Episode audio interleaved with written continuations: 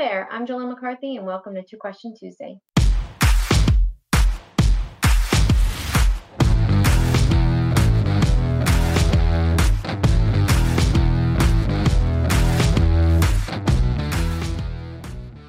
Each week, Two Question Tuesday answers randomly picked questions submitted by our clients. Answering this week's questions, we have with us Phil D'Angelo, Managing Director of Focus Wealth Management, and Mike Pisani, Director of Financial Planning. Good morning, gentlemen. Hey, Jolene, how are you? I'm good. Jolene. Hey, Mike. All right, Phil, our first question is from Rebecca in Massachusetts. Will the crimp in the supply chain affect inflation? Yeah, absolutely. I mean, if you look at our treasury yields on the 10 year that kind of double bottomed out this summer at about maybe 1.15%. And you look at them today, even though the markets are not, the bond markets are not open for Columbus slash Indigenous Peoples Day. Um, you know, 10 year is at 1.61 today. Actually, in Germany last night, the German Bunds, which is their 10 years sovereign debt, uh, rallied substantially uh, to where it's only negative now by about 10 to 15 basis points, something like that. So, uh, rates have definitely moved up globally because of the crimp, uh, you know, possibly in the supply chain, along with higher input cri- prices, right? Which uh, you know is is is definitely due from supply chain issues as well. So yeah, I think that this is inflation coming into the system now.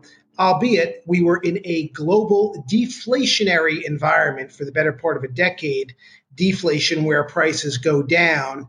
Uh, you know the the best solution for inflation is higher prices. That's an old economics joke. And um, I think that that's really what you, until you hit demand destruction and, and you start seeing prices go back the other way. Uh, so I, I, think that that's what you're going to see here uh, for some time. Trans, uh, you know, again, being transitionary, but taking longer than originally anticipated.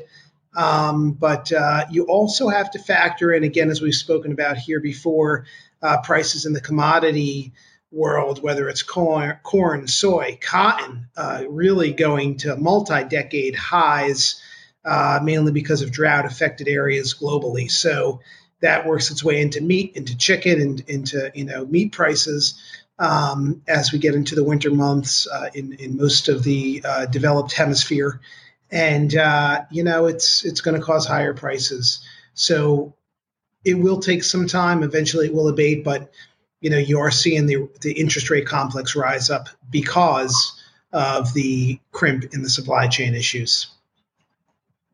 Yeah, I think this is a self-fulfilling prophecy in which higher prices continue to beget higher prices. Where, yep. I mean, I think oil is a really good area to partially explain some of this. After 2015, when prices crashed in oil, you had significant underinvestment in terms of bringing new projects online.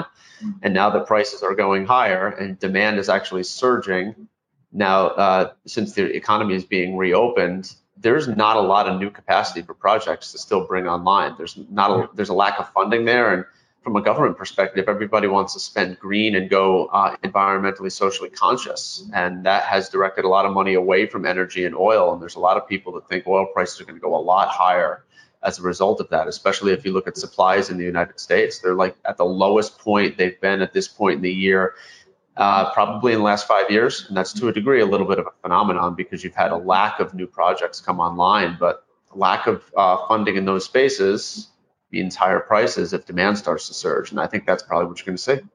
And even look at nat gas earlier in the week at 640. I mean, those are record prices. We haven't seen that, you know, in uh, quite some time. Yeah, it's funding, it's the supply chain, and it all filters into itself because again, corn is an input price for um, a, a, lot of farmers. So. Okay, Mike. Our next question is from Christine in Florida. I know the rules changed last year regarding RMDs. Is there anything we need to know for this year? Yeah. So uh, if you haven't taken your required minimum distribution yet in 2021, you definitely still have to. Uh, again, last year, required minimum distributions were suspended in 2020 as a result of everything that was happening with COVID and the markets going down. So if you are on a regular RMD schedule, meaning you have a uh, IRA for yourself, then yes, you still need to take your RMD for the for this year, even if you have an inherited IRA. Remember, the rules on those changed a couple years ago uh, with the Secure Act, where it, they changed the distribution so that it was previously a life expectancy table. If you were, if you do have an inherited IRA that you were taking distributions out of that uh, was based off of the uniform life expectancy table, you can continue to do so. But all new beneficiary IRAs, uh, non-spouse, have to be taken over a 10-year window. So if you inherited that last year, technically this would be your first year of the distribution. Um, so that has to be done by the end of this year. And if anybody needs help with those calculations on RMDs, we're happy to do so. There are calculators that we can utilize to figure out exactly what that dollar amount is. And I get this question a lot too, like, will my RMD go up every year? And the answer is largely usually yes, since I think I have about 30 seconds, maybe give or take a little bit. I don't know, I'm doing this in my head.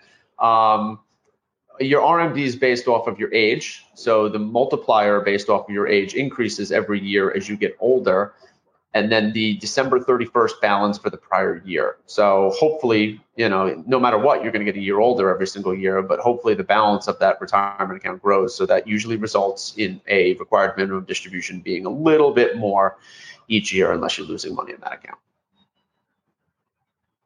All right. Well, thank you both for answering this week's two questions. If you have a question you'd like to submit, please email us at jmccarthy at focuswealthmgmt.com. Stay safe, and we will see you next week.